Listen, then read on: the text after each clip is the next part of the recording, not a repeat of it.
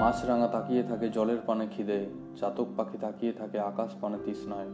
আমরা কেন লড়াই করি ধর্ম বর্ণের মিথ্যায়? কাশফুল অপেক্ষায় থাকে শরতের, পলাশ অপেক্ষায় থাকে বসন্তের।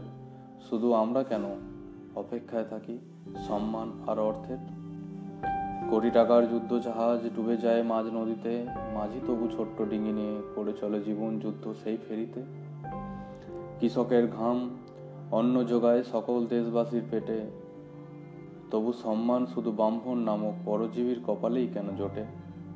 যত অনাদর, শোষণ শ্রমিক শ্রেণির গায়ে, যত আদর, আরাম মালিক শ্রেণির ভোগে।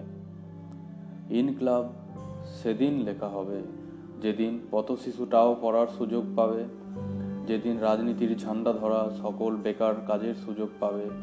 পরিশ্রমকারী আরামের ভাগিদারি হবে চাতকের মতন চেয়ে থাকা ধর্মের ব্যবসা যেদিন বন্ধ হবে, সেদিন পুরো আকাশ জুড়ে ইনকিলাব লেখা হবে। ধন্যবাদ।